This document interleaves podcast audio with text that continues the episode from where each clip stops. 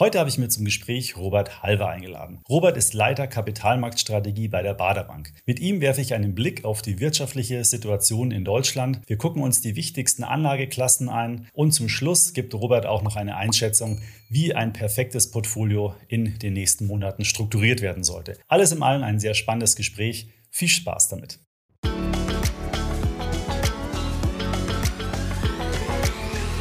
Hallo Robert, schön, dass du dir die Zeit genommen hast, mit mir heute ein bisschen über die deutsche Wirtschaft zu sprechen. Sehr gerne, Markus, freue mich bei dir zu sein. Danke für die Einladung. Sehr gerne. Ich würde sagen, wir legen gleich los. Wenn man ja. sich die deutsche Wirtschaft anschaut, hat ja mit mehreren Problemen zu kämpfen. Eins sind sicherlich, ist es sicherlich die Energiewende. Dann haben wir die hohen Energiekosten, die die Wirtschaft auf jeden Fall äh, noch belastet, vor allen Dingen in Deutschland. Und wir haben äh, die gestiegenen Zinsen. Und das verteuert natürlich auch dann die eben schon angesprochenen Investitionen. Vielleicht mal zum Einstieg. Wie steht es denn aktuell um die deutsche Wirtschaft? Ja gut, sieht nicht so gut aus. Man sieht ja, was passiert. Abstimmung mit Füßen, wenn also die Unternehmen das Land, ja nicht alle, aber dann doch peu à peu verlassen. Wir feststellen, dass die Nettoanlageninvestitionen ja netto negativ sind. Das heißt, wir verlieren Kapital, es geht woanders hin. Es geht zum Beispiel nach Frankreich, was mhm. man früher nie gedacht hätte. Dann zeigt das natürlich, dass etwas äh, nicht stimmt im Staate Dänemark, in dem Fall im Staate Deutschland. Du hast die Energiepreise angesprochen, die Zinswende, die Probleme Probleme haben ja alle anderen auch. Es ist nicht so, dass das nur Deutschland betrifft, aber man muss natürlich Rezepte haben, darauf einzugehen. Und Energiepreise, gut, im Augenblick geht es ja mit den Preisen, aber wir wollen ja nicht nur über den nächsten Winter kommen, wir wollen ja längerfristig eine Perspektive haben. Das gilt ja nicht nur für Konsumenten, das gilt ja auch für Unternehmen. Unternehmen wollen eine Planungssicherheit haben, das ist doch ganz klar. Und wenn ich im Grunde genommen dann äh, Atomkraftwerke abschalte und noch bis heute nicht beantworten kann, wie wir die Grundlast denn darstellen, wenn die Franzosen selbst ihren Atom Strom brauchen, dann haben wir natürlich ein Problem. Und wenn wir zwei oder die Zuhörerinnen und Zuhörer, wenn wir eine Firma hätten und würden uns den Standort aussuchen, dann würden wir uns sicherlich nicht für einen Standort entscheiden, wo die Energiefrage unsicher ist. Mhm. Und äh, denn die äh, Energiepreise und die, die Sicherheit, das ist die Arbeitskosten der Zukunft. Und wenn wir da keine vernünftigen äh, Verhältnisse haben, dann gehen wir woanders hin, zum Beispiel nach Amerika. Das ist negativ. Die Zinsen, ja, tun natürlich weh, grundsätzlich, aber immerhin kann man ja sagen, sie sind ja nach wie vor im Euroraum unterhalb der Inflationsrate. Ich sage das immer sehr klar. Wenn wir die äh, Zinsen eben nach Inflation real betrachten, das sind wir im Augenblick im Grunde genommen noch schlechter von den Anlagezinsen als 2001, äh, 21, als der mhm. Zins seinen Tiefpunkt hatte. Also man muss mhm. damit umgehen, aber man muss vor allen Dingen die Standortfaktoren klar haben. Wir brauchen klare Digitalisierungsvorgaben, die Bürokratie muss passen und was ganz wichtig ist, wenn man in der Politik tätig ist, Wirtschaftsminister ist, dann muss man seine Bundesbürger ans Händchen nehmen, sage ich mal. Mhm. Man muss sie auch ein bisschen leiten, man muss ihnen Optimismus beibringen. Wirtschaftspsychologisch ganz klar sagen, das kriegen wir hin. Man hat ja früher in Amerika immer gesagt, äh, macht sie zu Verbündeten, wenn Unternehmen restrukturiert werden mussten. Das müssen wir ja auch. Kein Mensch hat was gegen Klimaschutz, aber man kann das so vermurksen, mit der Kommunikation so vermurksen, dass die Leute Angst haben. Und ähm, ich komme ja früher vom Bauernhof, ich sage ja immer, Hühner, die verunsichert sind, die legen eben auch keine Eier und das darf nie passieren. Mhm. Äh, man muss äh, wirklich frohen Mutes an die Sache rangehen und nicht nur ideologisch denken, denn äh, Ideologie, ich sage das immer sehr deutlich, ist eine unheilbare Krankheit. Ja, ich meine, es hilft natürlich auch, wenn man äh, sehr, sagen wir mal, verbohrt auf bestimmte Themen ist, weil man dann auch eine Bewegung reinbringt, aber man darf sich dann nicht zu sehr darauf, äh, sagen wir mal, fokussieren, sondern man muss sich dann zum richtigen Zeitpunkt, glaube ich, wieder öffnen und wie du schon sagst, die, die Masse und die, die Mitte halt auch mitnehmen, ja, weil sonst passiert halt auch das, was man so momentan sieht. Irgendwie alle fühlen sich verunsichert und, und äh, man weiß gar nicht mehr, äh, ob man sich jetzt noch irgendeine Heizung einbauen darf und wenn ja, welche und so weiter. Das sind einfach schwierige Themen. Ja dieses große Fragezeichen ist wichtig. Und ich bin mir sicher, den Klimaschutz noch einmal, den wir alle wollen, den kann man auch marktwirtschaftlich hinbekommen. Ich bin mhm. zum Beispiel ein großer Freund von CO2-Bepreisung. Wenn das jeden Jahr teurer wird, kommt schon eben der Druck auf, es eben dann auch in die Richtung, äh, in die richtige Richtung zu machen, nach dem Motto, okay, dann möchte ich mich auch den alternativen Energien immer mehr äh, mhm. zuwidmen. Das ist ganz richtig. Und wenn wir sagen in Deutschland, die Welt schaut auf uns, wie es Deutschland macht, die Energiewende, tja, ich hoffe nur, äh, die Welt Welt schaut nicht hin, denn die werden sagen, was das die Deutschen im Augenblick machen, das Gemurkse, das machen wir nicht mit. Auf ja. der anderen Seite kann man natürlich sagen, dass man bestimmte gravierende Veränderungen in der Wirtschaft auch nur mit harten Maßnahmen durchsetzen kann. Ich glaube, das ist auch so eine schwierige Situation, weil auf der einen Seite will man halt natürlich oder sollte man, wie wir gerade festgestellt haben, die Bevölkerung mitnehmen, aber richtige Reformen, äh, die wir ja auch fordern im Bezug auf Marktöffnung, Digitalisierung, die gehen halt auch noch oftmals mit einer großen Veränderung einher und ich kann da nicht die Veränderung fordern und auf der anderen Seite kann ich sie dann halt nicht fordern. Das ist schon ein bisschen schwierig auch, glaube ich. Ja, aber wir leben ja international in einem Haifischbecken der Wettbewerbsfähigkeit. Mhm. Und wir müssen ja aufpassen, dass wir aus gut gedacht, nicht schlecht gemacht machen. Denn in der Zwischenzeit, in der Zeitspanne, wir machen etwas, bis es klappt, können sehr viele Unternehmen sagen, das war's für uns, wir verlassen Deutschland. Das ist, mhm. ist ja offensichtlich gerade für energieintensive Unternehmen äh, da, genau das Credo, was im Augenblick dann herrscht. Da verlieren wir so viel, dass wir nicht mehr aufholen können. Der Wohlstand geht verloren. Wenn der Wohlstand verloren geht, dann ist die Akzeptanz für Klimaschutz einfach nicht mehr da. Ja, ja. Das ist einfach klar. Nochmal, das ist wichtig, dass wir es machen, aber man muss eben so machen, dass es dass man ein bisschen mehr Zeit sich gibt. Wenn man jetzt zum Beispiel sagt, das Heizungsgesetz wird im September ohne Veränderung äh, dann verabschiedet, ähm, dann ist das keine Demut gegenüber den Wählerinnen und Wählern. Man muss äh, ganz klar erkennen, wir machen das ja für euch. Das ist ja eine Selbstbefriedigungsveranstaltung, das darf es ja niemals sein. Und mhm. deshalb ist wichtig, dass man das äh, dann auch äh, so macht, dass man die Leute mitnimmt. Und äh, wir sehen ja, dass das Ausland freudig erregt ist, wenn deutsche Unternehmen sich woanders niederlassen. Wir können ja nach wie vor was. Nicht so, dass wir schlechte Unternehmen hätten. Überhaupt nicht. Im Gegenteil, wir sind klasse aufgestellt. Auch im Umweltschutz, auch im Klimaschutz bei alternativen Energien. Aber ich möchte natürlich, dass diese Pflänzchen bei uns in den Boden kommen mhm. und nicht woanders. In Amerika vor allen Dingen, die ja mit ihrer sehr egoistischen Wirtschaftspolitik, okay, ich würde es genauso machen, wenn mein Nachname Biden wäre, äh, natürlich viel, viel Kapital aus Deutschland und Europa dann abziehen. Also müssen wir unseren Boden, um beim Beispiel zu bleiben, wässern und düngen, damit wir hier auch äh, Wohlstand daraus äh, ziehen. Wichtig ist ja auch für mich immer klar, Klimaschutz auch als neue Wirtschaftsgröße zu verstehen.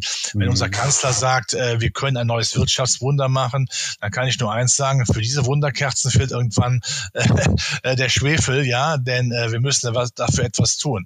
Also nochmal, mhm. die Innenfaktoren, die Standardfaktoren verbessern und diese grausame Bürokratie, dieses extreme Monster, das muss man kastrieren. Ja, ist die Frage, ob man es überhaupt, überhaupt noch hinbekommt. Ne? Äh, da haben sich ja schon viele dran versucht, aber irgendwie scheint es äh, äh, nicht so zu fruchten alles. Ja. Wenn man die deutsche Geschichte schaut, wir konnten immer nach Krisen fliegen. Mhm. Unser Problem ist ja immer, dass wir, wenn wir mal ein Niveau erreicht haben, das zu halten, das ist für mhm. Deutsche immer schwierig. Wenn es gar nicht mehr geht, wenn der Karren total im Dreck steckt und denkt, es geht nicht mehr, dann können wir fliegen. Wäre mhm. auch schön, wenn wir permanent in der Luft wären, oder? Ja, klar, auf jeden Fall. Äh, schön äh, die Flügel ausbreiten und mit der Thermik nach oben segeln. Das wäre eigentlich der, der, Wunsch, ja. ja. Ähm, wie, wie, passen denn so Subventionen jetzt äh, mit Intel, äh, mit diesem großen Werk, was da zuletzt in den äh, Medien da zu lesen war? Wie passen sowas dann zusammen? Ich meine, da unterstützt man relativ teuer einzelne Arbeitsplätze oder neu geschaffene Arbeitsplätze. Macht sowas dann Sinn oder sollte man da eher, sagen wir mal, besonnener vorgehen? Das Gesamtkonzept muss stimmen. Mhm. Ich vergleiche immer Deutschland mit Amerika. Ähm, in Amerika ist der Strom deutlich günstiger. In Amerika hat man eine bessere Infrastruktur. In Amerika sind die Arbeitskosten niedriger, die Steuerbelastung ist niedriger. Gewisse planwirtschaftliche äh, Feueranfälle werden dort nicht stattfinden. Das ist schon mal sehr wichtig. Und wenn man jetzt sagt, okay, das machen wir es genauso, aber wenn man nur punktuell äh, Intel jetzt mal ein paar Milliarden oder ja einige Milliarden dann in Rachen wirft, das nehmen die auch gerne mit. Aber wir sagen uns denn, dass die in fünf Jahren noch noch da sind. Mhm. Dann sagen die vielleicht, oh, das haben wir jetzt abgegrast, die Weide, wie Heuschrecken, jetzt gehen wir zurück. Mhm. Ähm, das sind, das sind nur punktuelle, punktuelle dann äh, Größenordnungen oder Dinge, die, die, die da positiv sind. Es muss ja aber flächendeckend sein. Ich kann auch in der Wüste Tomaten anbauen, Melonen, wenn ich die jeden Tag permanent wässere, aber es soll ja dann die Wüste an sich grün werden. Und daran ja. mangelt es eben auch. Also so ein Inflation Reduction Act in Amerika, also breitflächig dann auch äh, Klimaschutz und äh, Digitalisierung, Infrastruktur nach vorn zu bringen. Daran mangelt es ja, weil wir schon die Netzqualitäten teilweise gar nicht haben. Wir haben ja in mhm. Deutschland Deutschland teilweise ein, ein Netz, äh, Netzqualitäten schlechter als in Uganda oder in Angola. Naja, da fehlt es dann. dann äh, Hauptsache die Faxe gehen noch durch. ja, das ist ja, das ist ja auch ein Witz. Faxe, ja. Wer faxt denn heute noch? Ich habe kein Faxgerät mehr. Also das letzte musste ich leider ins Krankenhaus. Da wollte mir ein Arzt berichten, auf Faxen sage ich nichts Faxen. Also mindestens E-Mail. Also ich bin nicht bereit, ja. äh, äh dann Papierwirtschaft wieder zu haben. So, also daran muss man dringend arbeiten. Und andere Länder schaffen das ja auch. Mhm. Wie gesagt, Frankreich. Frankreich macht im Augenblick einen tollen Job in puncto Digitalisierung. Wer hätte das den Franzosen denn zugetraut, die ja früher immer, äh, ist ja gar nicht böse gemeint, eher so wirtschaftlich so ein bisschen so mehr schläfrig gehalten. Die sind aufgewacht. Also der Wecker muss auch bei uns, vor allen Dingen in Berlin, klingeln und noch einmal. Ideologie ist nicht gut und Wirtschaftskompetenz ist keine Krankheit, die man behandeln müsste. Ja, es, äh, ich meine, es geht halt einher alles. Ja, wir, Unternehmen in der Gesamtheit gehören ja mh, hm, zur Wirtschaft dazu, stellen die, äh, die Leute ein, da wird die Produktivität geschaffen und letztendlich finanziert das dann den ganzen Laden. Also das dann so schlecht zu behandeln, ist ja eigentlich ziemlich äh, bescheuert. Eigentlich. Markus, wie, nennt, Markus, wie hat man das genannt früher? Soziale Marktwirtschaft. Ja. Wir stärken die Wirtschaft so, dass die Unternehmen gerne investieren, Arbeitsplätze ja. schaffen, äh, Gehälter zahlen und Staat bekommt Steuern und dann erlauben wir uns den Sozialstaat. Jetzt mhm. umgekehrt zu sagen, wir brauchen noch mehr Steuern in einem Hochsteuerland, in einem Land, das teilweise auf eine einzelne Steuerebene die Höchststeuern der Welt verlangt. Äh, das ist Mumpitz, ja, das mhm. ist äh, Planwirtschaft, das Sozialismus, das brauchen wir überhaupt nicht. Der freie Geist muss mehr da sein, die Gründerzähne, das muss nach vorne vorne getrieben mhm. werden. Aber das wird ja. im Augenblick eben nicht entsprechend gefördert. Ja, das stimmt.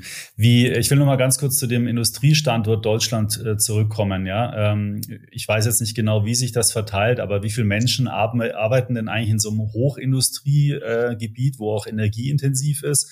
Und wie viele in so einem Dienstleistungsbereich? Und wenn jetzt diese ganze Energiewende dazu führt, dass die Kapitalkosten und die Energiekosten weiter hoch sind, führt es dann zu einer Deindustrialisierung? Du hattest das ja schon angesprochen, aber ja. wenn dieser ja. Trend kommt, was bedeutet das dann eigentlich? Muss dann sich die Hälfte der Bewohner Deutschlands sich komplett umorientieren oder wie gelingt denn dann eine Transformation?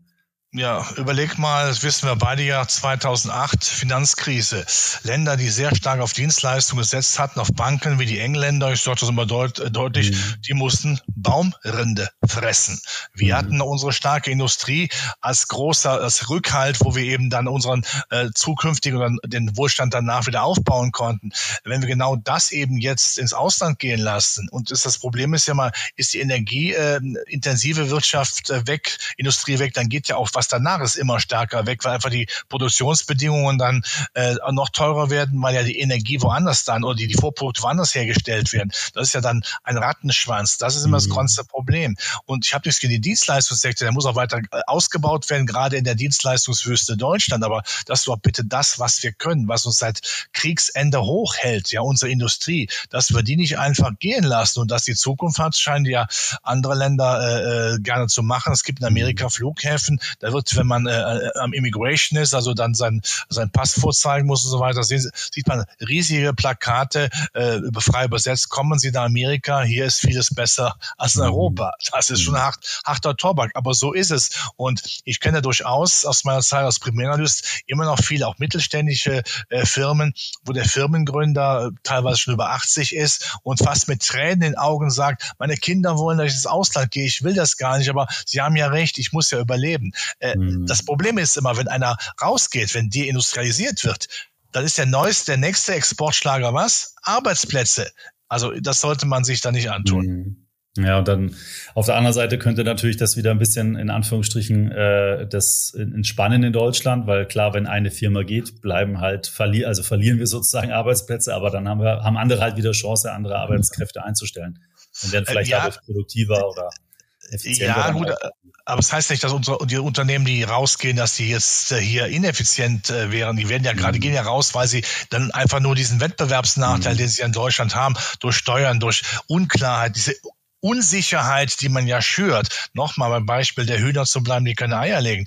Das mhm. ist das Problem. Das muss aufhören. Man muss Unternehmen nicht als, als, als, äh, als negativ darstellen, sondern als Quelle auch von Wirtschaftswachstum, was wir über 70 Jahre gemacht haben. Und der Staat sollte eben die Rahmenbedingungen auf dem Fußballfeld so attraktiv gestalten, dass man gerne in Deutschland Fußball spielt. Mhm. Aber der Staat sollte nicht faulen und so weiter. Mhm. Aber natürlich, Dienstleistungen sollte man auch weiter nach vorne bringen. Das machen wir auch teilweise, aber es reicht reicht eben noch nicht. Andere Standorte sind dann eben noch schöner. Und mhm. äh, da müssen wir wieder zurückkommen, dass wir diese alten Qualitäten haben. Aber je länger wir es uns Zeit lassen und äh, da wirklich die alten ich sagte, ich nenne das deutsche Tugenden, ja, ähm, also einfach Innovationskraft, Pünktlichkeit, Zuverlässigkeit, Qualität, was uns ausgezeichnet hat, ja, auch schnell zu reagieren. Das dürfen wir nicht äh, in fremde Hände geben, indem Unternehmen dann mhm. einfach quasi den Laufpass äh, kommen und teilweise in der Politik ja gesagt sind, wenn sie gehen wollen, lass sie gehen. Also das ist völliger,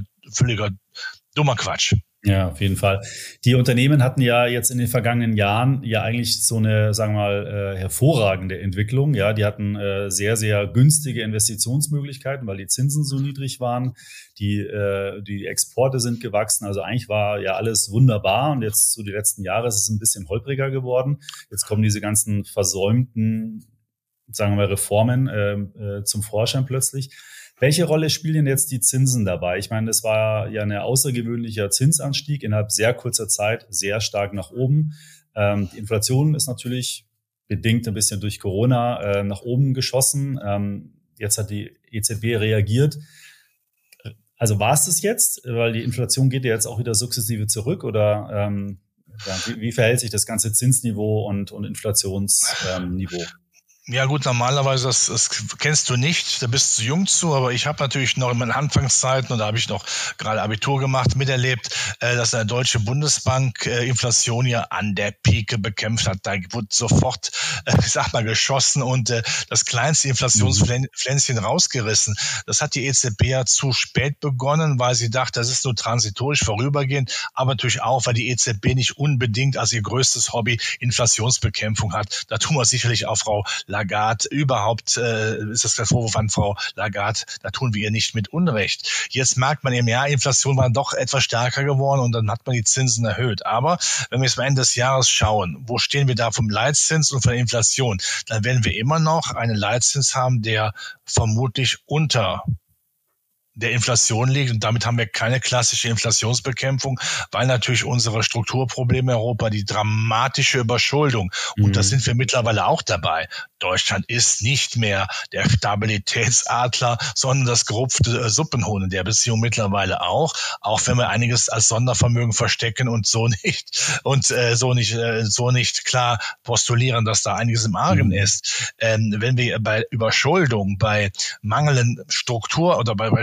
Strukturfaktoren, die positiv sind, ähm, der Meinung sind, wir müssen die Zinsen dramatisch erhöhen, das tut da, dann tut das natürlich massiv weh. Mhm. Also wird das die EZB nicht machen. Die ist einiges versäumt worden in den guten Jahren. Und du hast so recht gesagt, gerade in Deutschland, wir hatten ja als das Schlaraffenland, äh, das wunderbare Geschäftsmodell in Deutschland, äh, Energie und Vorprodukte günstig importieren, in Deutschland zu veredeln und dann nach China zu verkaufen. Das mhm. äh, letzten Jahr ist es ja gelaufen wie am Schnürchen. 2019 war das letzte so, super Jahr, aber kamen eben die anderen Dinge dazwischen und vor allem die Inflation äh, und die, die Schwierigkeiten. Aber Inflation, die wird definitiv so schnell uns nicht verlassen.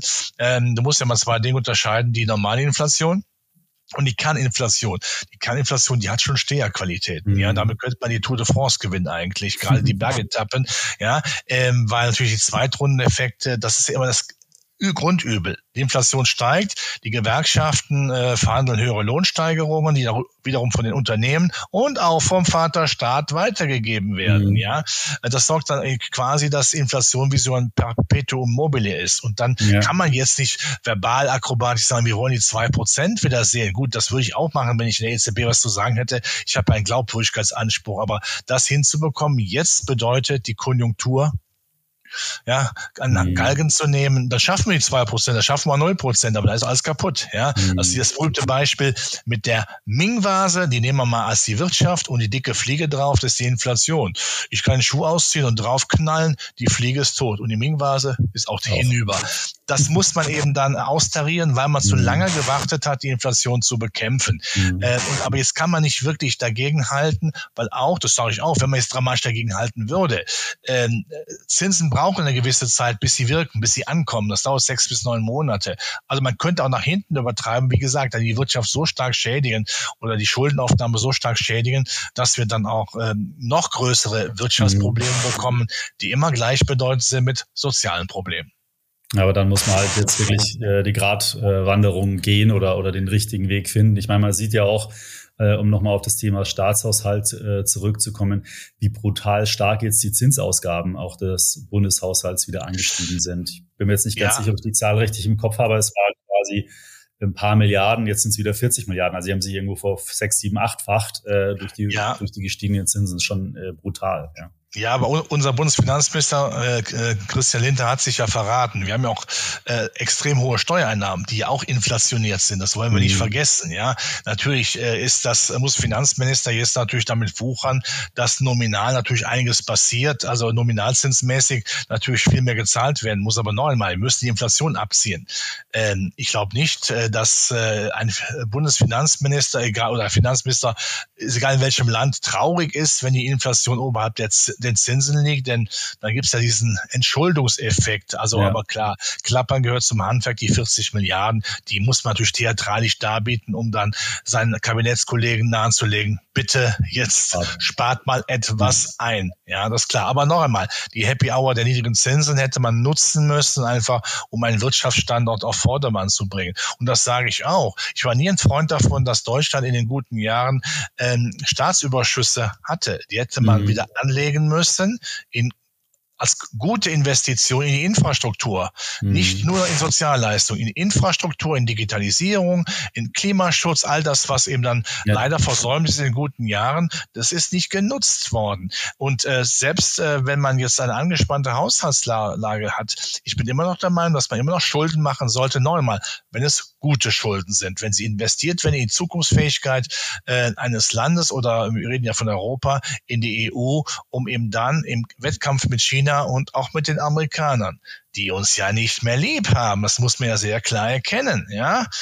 Wir sind hier ein ganz klarer Feind im wirtschaftlichen Sinne. Da kann Herr Biden noch so lächeln, die Kamera, ja, das sind und äh, mit mit rührendem Blick, das sind Krokodilstränchen, die da äh, die da verdrückt werden. Nein, wir hätten das nutzen müssen, die Zeit, das haben wir eben nicht gemacht. Es lief ja wie am Stürchen. Wieso mhm. was machen? Quasi äh, das Buffet ist einem ja gebracht worden. Warum sich anstrengen, damit was ja. auf den Tisch kommt? Politik hat immer an die Zukunft zu denken. Oder ja. wie hat's mal jemand gesagt, die Probleme vom Ende her denken. Dann muss man es aber auch machen. Ja, das stimmt. Was mich so wundert, ist an der Bewertung der Aktienmärkte, ähm, weil wir ja jetzt festgestellt haben, es ist gar nicht so ein gutes Klima, sage ich jetzt mal, für die Wirtschaft. Gut, die Zahlen der Unternehmen sind ja noch einigermaßen okay, aber der, der Ausblick und, und die Perspektiven für die einzelnen Unternehmen ist eher getrübt, sage ich mal, ja, durch diese Unsicherheit. Aber dem Aktienmarkt, wenn man jetzt mal DAX hat ja 35 äh, Jahre Geburtstag auch, wenn man sich den anschaut, der steht ja eigentlich noch auf einem sehr, sehr hohen Niveau. Woran liegt denn das? Weil eigentlich müssten ja die Aktienkurse bei steigenden Zinsen tendenziell fallen, die Bewertungen mhm. runtergehende Aktien, aber es passiert eigentlich nicht. Woran, woran liegt das? Ja gut, der DAX, lassen wir es da mal nochmal drauf zurückkommen. Acht Prozent im Jahr per Anno ist nicht schlecht, wobei man natürlich auch äh, deutlich sagen muss, 2,5 äh, Prozent, glaube ich, sind die Dividendenrendite. Ja, mhm. also ein S&P schafft 8,5% ohne Dividendenrendite. Ich jeweils von, von 88 seit Gründungsjahr des DAX, Geburt von vom Baby DAX dann bis heute gerechnet. Ja, das ist schon mal die, die erste Einschränkung, aber was immer wieder sehr klar gesagt werden muss, man muss unterscheiden in Deutschland zwischen der Wirtschaftspolitik, der Standortpolitik und den Unternehmen, die wir haben. Die mhm. Unternehmen sind natürlich flügge wie das junge Reh im Wald. Das kann hin und her springen, wo es, wo es am besten ist, wo es was zu fressen gibt. Und das machen die deutschen Unternehmen ja, die sich ja weltweit bestens optimiert dann aufgestellt haben. Die haben, die gucken auf Deutschland im Motto, wenn ihr nicht wollt, gehen wir woanders hin. Ja, mhm. ja, äh, und äh, wenn dich dein Standort nicht liebt, wie gut das andere Standorte gibt, um hier mal eine Anleihe an die Spider-Murphy-Gang zu machen, ja. Anderer Text, ich weiß das, frei nach Spider-Murphy-Gang, du, du äh, weißt, was ich meine, oder alle wissen, was ich meine.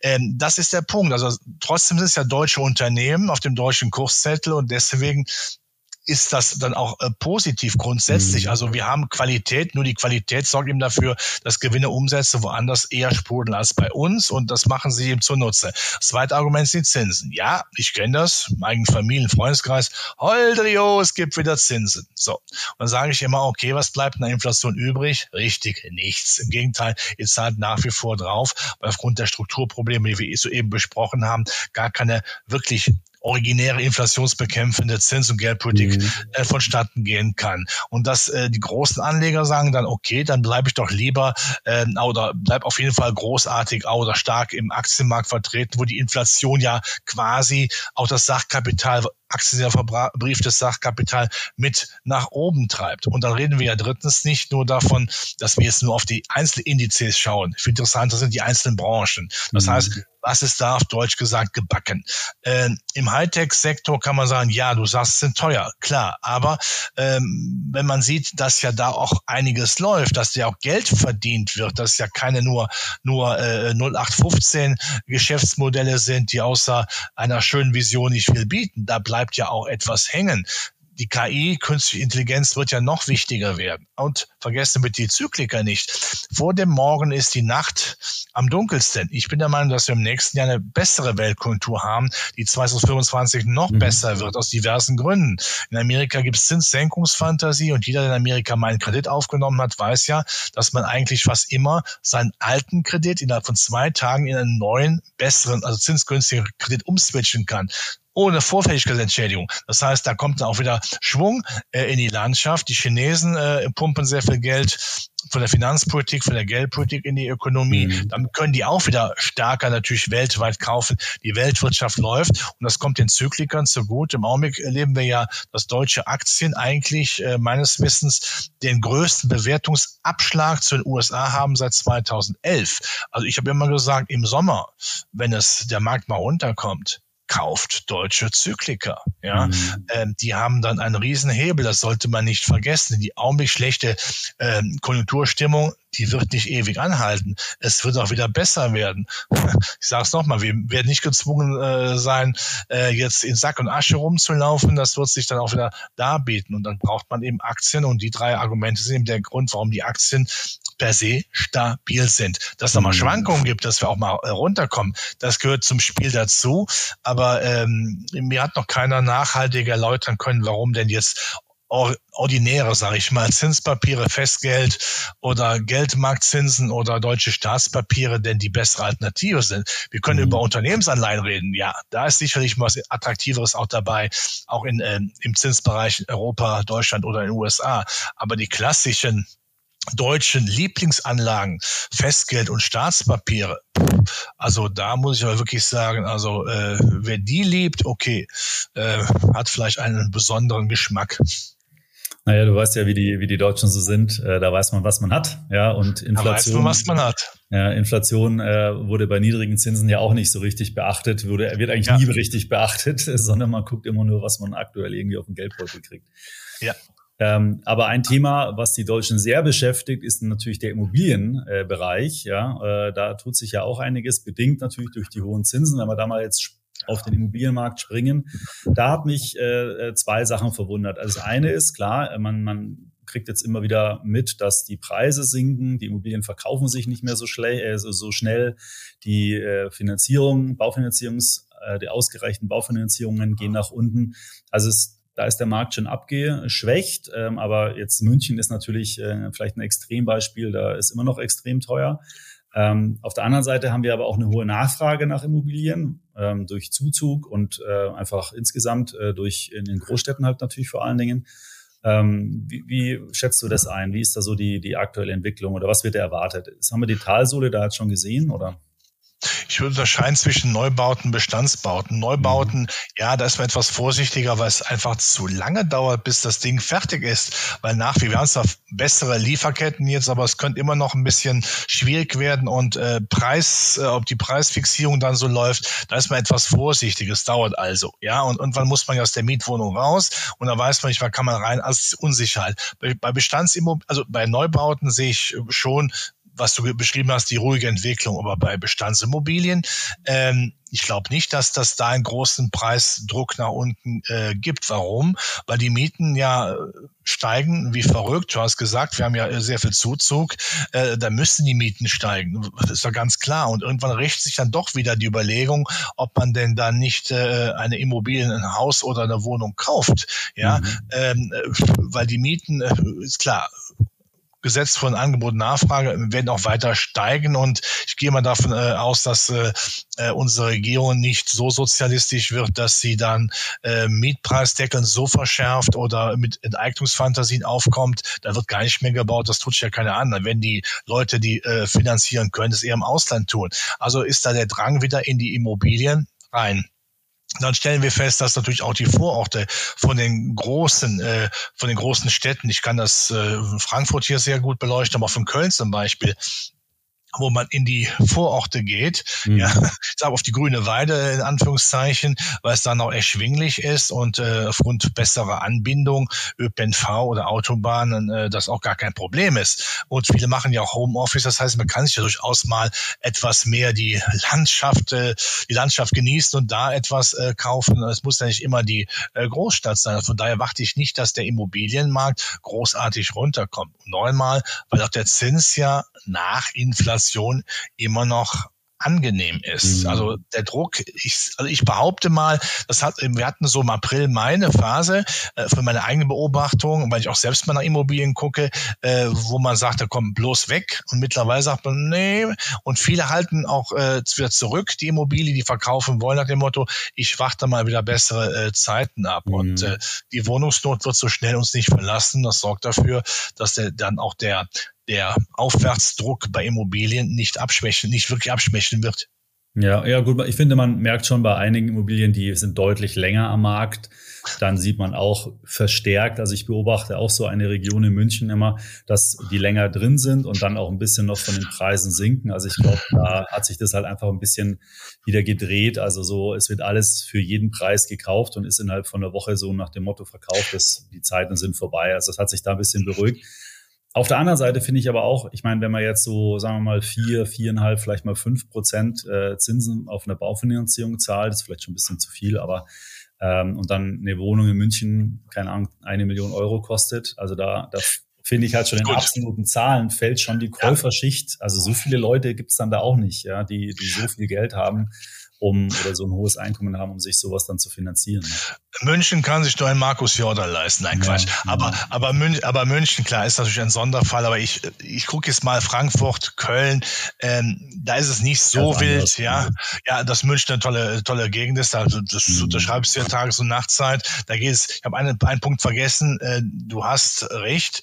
Häuser, die von der Energieeffizienzklasse, ich sag mal äh, D Richtung Z laufen, die werden immer schwieriger zu verkaufen mhm. sein, weil natürlich jeder, der kauft, weiß, was auf uns zukommt und äh, sozusagen und, und die Frage ist dann ähm, Früher war es Lage, Lage, Lage. Heute ist es immer noch Lage, Lage. Da kommt mal die dritte äh, Komponente, die heißt, welche Heizung hast du? Ja, ja, L -L -L eben, ja. ja, ja, ja, genau. Und wenn das eben, wenn das eben dann äh, eine, äh, eine Heizung ist, die im Grunde genommen das Deutsche Museum gehört, äh, dann wird man sagen, so entweder lieber Verkäufer, du gehst den Preis runter, sonst behalte sie einfach. Mhm. Das stimmt schon. Aber was einigermaßen ist, äh, ist ja auch so, wenn zum Beispiel Fußbodenheizung drin ist, ja, äh, dann gibt es ja auch kein Problem, wenn es noch Öl- oder Gasheizung ist, die kann man ja laufen lassen nach der Leuten Rechtsprechung haben wir noch nicht, aber nach dem, was wir gehört haben beim Heizungsgesetz, Gebäudeenergiegesetz, ja, und dann kann man immer noch auf Wärmepumpe umswitchen, denn die Welt baut Wärmepumpen für Deutschland.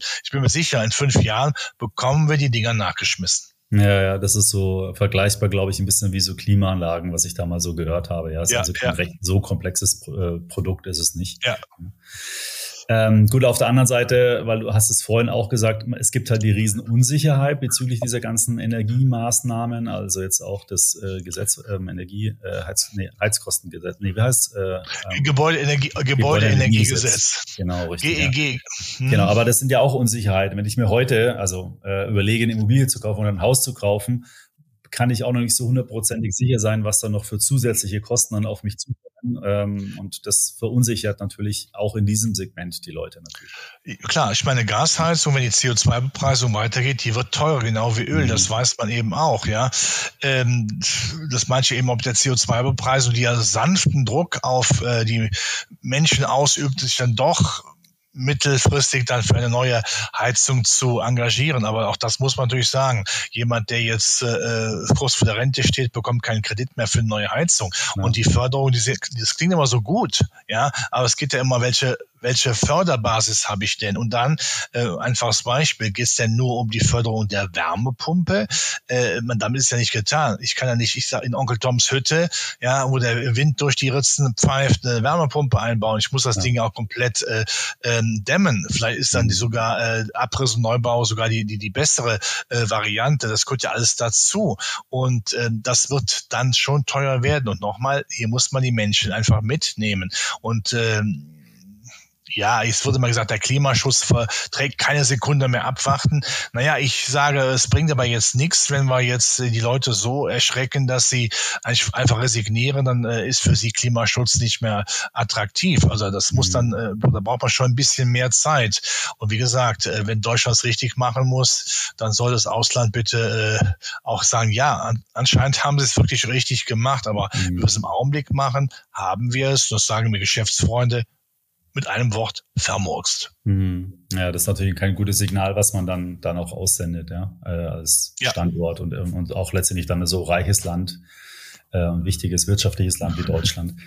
Ähm, ich möchte mal kurz auf einen anderen Aspekt kommen, um, um sozusagen auch die Anlageklassen mal so ein bisschen nochmal abzurunden. Nochmal kurz auf das Thema Rohstoffe, weil das hatte mich nämlich auch ein bisschen verwundert. Ja, wir haben eine schwierige Lage, wir haben eine hohe Inflationsphase gehabt.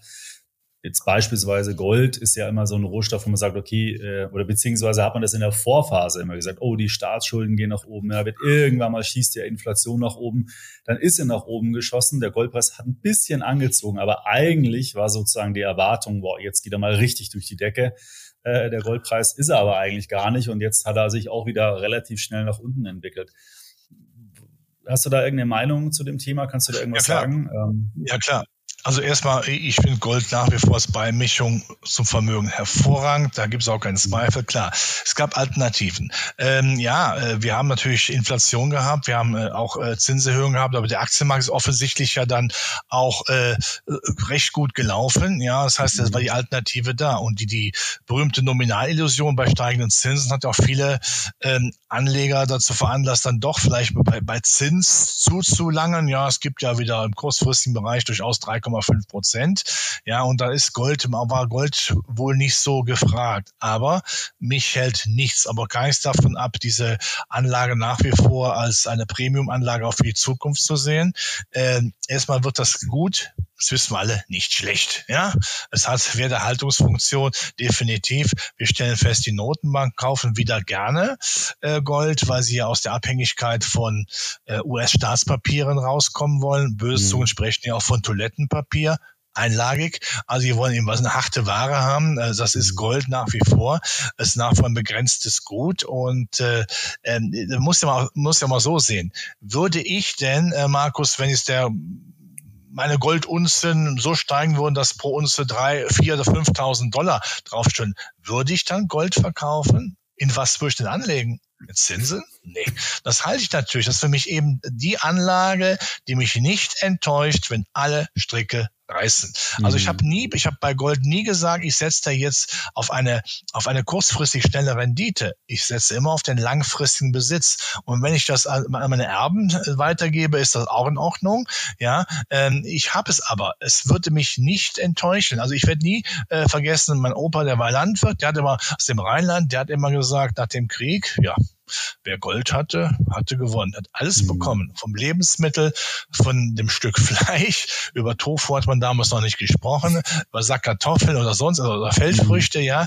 Ähm, das äh, beruhigt einen. Und wenn es denn sein müsste, kann es immer noch umtauschen in Geld. So ja, muss man klar. das eben sehen. Von daher äh, sage ich immer, bis zehn Prozent des liquiden Vermögens kann man gerne in äh, Edelmetalle, auch Silber sicherlich ein bisschen investieren und das halte ich einfach. Mhm. Das halte ich, als, das ist für mich der Notgroschen. Da müsste man aber eigentlich ja, wenn, wenn das Vermögen über die Jahre wächst, auch immer wieder nachkaufen, ne, um diese 10%-Quote eigentlich zu halten. Ja, ja, äh, man, man kann es ja machen, wenn, man's, äh, wie man lustig dazu ist. Ja. Aber natürlich gibt es auch Alternativen. Ich meine, Sachkapital ist Aktien. Und Megathemen äh, sind auch wichtig für Aktien. Ähm, KI, künstliche Intelligenz, Klimaschutz, mhm. Biotechnologie, äh, die zyklische Komponente, die kommt, wenn die Weltwirtschaft wieder besser läuft. Da habe ich eine Alternative. Ja, und äh, im Zweifelsfalle habe ich natürlich deutlich mehr mehr Aktien als Gold. Aber ich möchte auch Gold haben, einfach. ja, meine Frau, die, die schmunzelt immer, wenn ich zwischen den Jahren mal das, was ich an Gold habe, mal durch die Hände gleiten lasse, indem ich einfach, äh, ja, das hat auch eine, was. Goldene, eine goldene Badewanne steigst, ja, mit lauter Goldmünzen. Na, na, so, nein, so schlimm ist es nicht. Also mit Onkel Dagobert habe ich nichts zu tun mit seinen Dukaten, aber das, also das ist einfach, das ist was. Das, ja, ja das kann mir keiner nehmen und äh, das hat für mich auch einen beruhigenden Charakter. Für alle Fälle wie gesagt, immer mit Gedanken bei meinem Opa, Opa Johannes, der äh, äh, gesagt hat, nein, Gold, das ist so die letzte Bastion, wenn alles andere zusammenbricht. Hm. Ja, ja, macht Sinn. Vielleicht äh, jetzt abrunden zum Gespräch. Ähm, wenn du jetzt heute ein Portfolio aufbauen müsstest, ja, mit dem Wissen, was du heute hast, für die nächsten, keine Ahnung, mal fürs nächste Jahr oder so, ja. Mhm. Ich weiß, Aktienanlage, Langfristanlage, aber du müsstest dich, müsstest dich heute entscheiden, wie würdest du heute Geld anlegen? Vielleicht nur mal die Anlageklassen, äh, ohne jetzt ja, zu sehr ins Detail. Ja, also ich, ich hätte eine äh, natürlich auch eine gewisse Liquidität, aber nur um, um Liquidität zu so mhm. haben. Ich sage es mal so, wenn mal das Auto kaputt geht, der Kühlschrank oder die Waschmaschine erneuert werden muss, aber keine Berge. Mhm. Hätte ich nicht. Ähm, dann hätte ich ähm, durchaus auch äh, Gold, Silber, das haben wir besprochen, Rohstoffe, ja, auch eher die Industriemetalle. Mhm. Öl ist mir, ist mir zu, zu phlegmatisch, weil äh, der Ölpreis ist der politischste Preis überhaupt. Mhm. OPEC, Russland rauf und runter, das wäre es nicht. Ähm, dann ähm, wäre es den Markt spekulativ etwas Krypto nur spekulativ, nur spekulativ. Nichts, wo ich, wo jetzt mein klassisches Anlegerherz dran hängt und der Rest ist eben sehr stark auch im Aktienbereich aufgestellt und da ist ja die Spielwiese groß. Ja, mhm. da kann ich zuerst mal ja innerhalb der Regionen untersuchen. Ich mag in Amerika die Hightech-Werte, ich mag in Europa die Zykliker, die wie gesagt besser als die äh, Regierungen sind. Äh, ich mag in äh, Asien, die werden auch wieder kommen, auch die Chinesen, wenn die ihre Krise dann wieder in den Griff äh, bekommen. Das ist nun mal, äh, das sind wachsende Bevölkerungen, die setzen auf Hightech, die, die wachsen noch, die haben auch Nachholpotenzial. Ja, äh, da setze ich auch drauf. So, dann geht's natürlich ähm, ins Eingemachte. Die Zyklika habe ich genannt, das sind Maschinenbau, die Elektrowerte, äh, äh, die Chemie, die braucht man nach wie vor, die weltweit ihre Energieversorgung dann äh, schafft. Auch in Amerika kann man mal die Zyklika über Russell 2000 sich dann im Sommer oder im Spätsommer anschauen. Da bin ich eben auch mit dabei und da kriege ich ja einiges. Und es ist natürlich auch länger, du hast, gut, du hast nur für dieses Jahr gesagt, aber ähm, der eine oder andere Dividendenwert, der mir, das ist äh, für mich immer schön, jedes Jahr im Frühjahr, wenn ich jeden Tag dann über meine Depotbank dann ping äh, mit, äh, mitgeteilt bekomme, es, die Dividende ist wieder reingekommen, die ich wieder anlege und damit natürlich auch einen Zinseszinseffekt habe. Mhm. Äh, das ist wunderbar. Also von daher würde ich dem Aktienmarkt treu bleiben.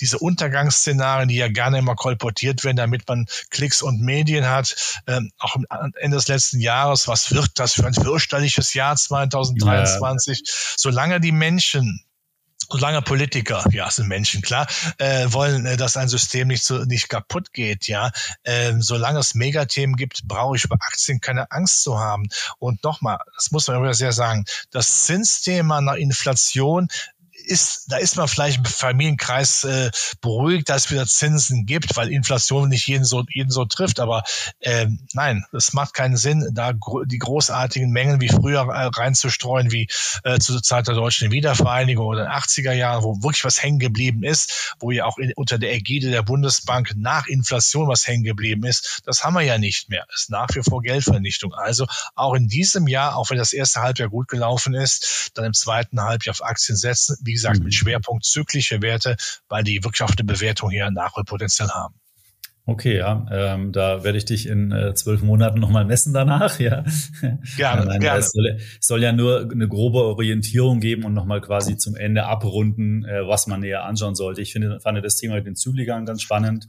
Äh, da werde ich nochmal äh, mich näher damit beschäftigen. Auch das wäre vielleicht auch nochmal ein Thema für ein neues Video. Ähm, wir haben ja doch immer einen sehr starken Bezug zu ETFs, aber da gibt es natürlich auch einige ETFs, wo ich in dieses Segment dann auch direkt investieren kann.